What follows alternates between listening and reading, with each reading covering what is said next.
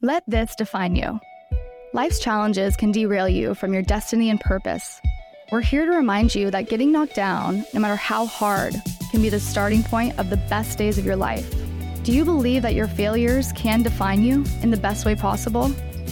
Listen in on Patrick McMullan's conversation with inspiring people who have proven it can. On this week's episode, we have the pleasure of talking to Brian Moran, co author of the New York Times bestseller, The 12 Week Year. Over the last several years, Brian and his business partner, Michael Lennington, have aligned themselves with many of the largest organizations in the world to bring impact. I hope you enjoy this conversation with Patrick and Brian. It's the, the six inches between your ears. I mean, my uh, my dad, who this this whole podcast is named after, he would always tell me that when I was growing up, and and, and ironically, why I knew that my wife was going to be the one as I met her, her dad, a prominent Minnesota high school hockey coach. And eh, one night, one of the first nights, my wife's probably laughing and listening to this thing as I'm telling this story. And we're sitting downstairs at the first time I ever met him. And he's, t- he's talking about eh, just hockey. And, and I, I was a player growing up. And he says, uh, Eh, I, I, said, what, what makes you successful? He, this, that. And then he says, it's those six inches between your ears. Yeah. As I spent just as much time coaching the kids about their mindset as I did working out in the gym or skating or anything else like that. It's coaching the mind. And to me, that's a, is, is a skill that we, there's a lot of people, me included, spend a ton of time exercising. You do the same, keeping in shape, Yep. doing the things that take care of yourself, especially after your cancer scare. Do you think people spend enough time these days? And it's probably an obvious answer investing in their mind. They don't. They don't. You look at the average person watches four hours of TV a day. Sure. That is trash. mm-hmm. That's trash. Maybe, maybe an hour, but anything more than that, trash. All the social media, most of the stuff online is trash. It's not. Again, it's not. It's not helping you build a better life. It's entertainment. It's escapism. It's it's a way that I can avoid doing what I want to do to have the life I want to live, and I still pretend that I'm going to live that life. That's the key, right? It's when you start to confront the fact that look, to live the life I want to live, I've got to do certain things.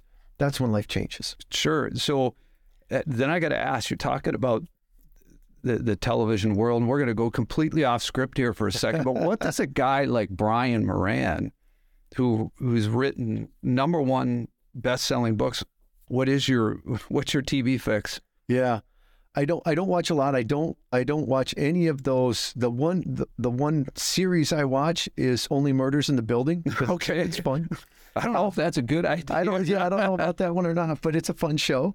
Um, other than that, I watch a little bit of sports. Yeah. I watch very little news because it's all negative, it's all political, it's all crap.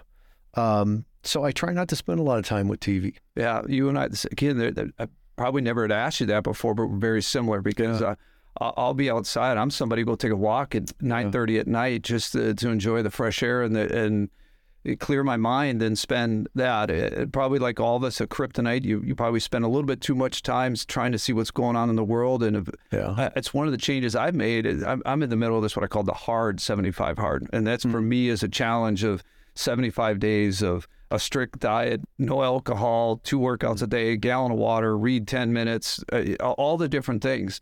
One of the things I said to me is I don't go to bed with my phone. I leave it in the other room Yeah. because it, it just it, it, I mean, we have blue light here. I don't know. That's probably the most blue light I've seen in a little while. But uh, what do you tell somebody, Brian? Just as you go back to some of the principles that you built your whole business on, just those core actions that you need to do every day. What are some of the things you think that people should be doing, and uh, what they shouldn't? They they need the 86 and get rid of out of their life. What would what would be a couple of those? Well, one is, one is make sure you have a compelling vision of what you want your life to look like. Because if you don't know that, it really doesn't matter what you do because you're not building life intentionally. And then just just make choices. But it's not about being perfect. Sure. Y- y- You know, we talk about um, the 12 week year is, is a is a guilt free zone, right? I can't change yesterday, Right. but I can learn from it. So I'm not worried about being perfect. I need downtime. You need downtime. Um, it's not that TV's bad. It's like anything too much of it though is not helpful. And Sure. so, so am I setting up routines in my life? You know, I think there's this big misunderstanding between habits and routines.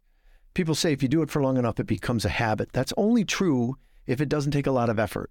If it takes a lot of effort, it never becomes a habit. It's a routine. Sure. I've worked out my whole life. people would say, "Oh, you have a habit." No, it, I still have to decide to work out. That's not a habit. That's a routine. And so, building effective routines, especially morning routines, evening routines, how you start the day, how you end the day, makes a big, big difference. Did you enjoy this conversation? To hear more, subscribe to our channel and keep an eye out for the continuation of Patrick's chat with Brian Moran. Thank you for joining us, and remember to let this define you.